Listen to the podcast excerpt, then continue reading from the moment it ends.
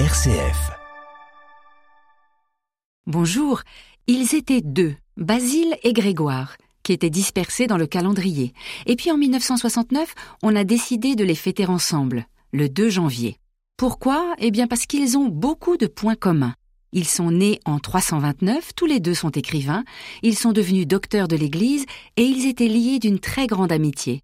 Basile et Grégoire font tous deux partie de ces saintes familles avec les grands-parents, les parents, les frères, les sœurs, tous déjà honorés sur les calendriers.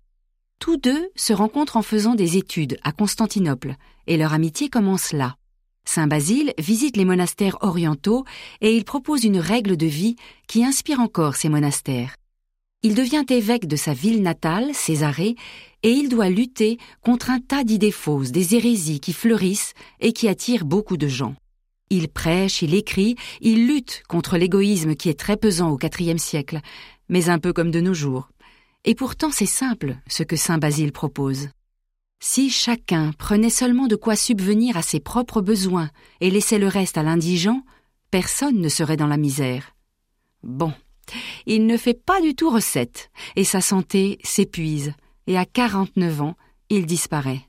Mais son souvenir reste très fort chez les contemporains, qu'il appelle Basile le Grand. L'ami Grégoire, lui, est né à Naziance, d'où son nom, Saint Grégoire de Naziance. C'est un mystique, c'est un poète.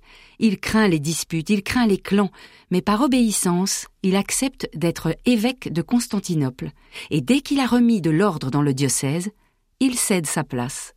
Il préfère la solitude pour écrire des livres de spiritualité, des poèmes, et surtout fuir les intrigues malveillantes qui entourent souvent les grands esprits. Il se réfugie dans sa bien sainte famille, et là il terminera ses jours. Saint Grégoire dit un peu la même chose que son ami Basile. Par exemple, ne soyons pas de mauvais économes des biens qui nous sont confiés. Alors vous voyez, c'est très facile à comprendre, hmm, mais à appliquer, eh bien chacun fera ce qu'il pourra.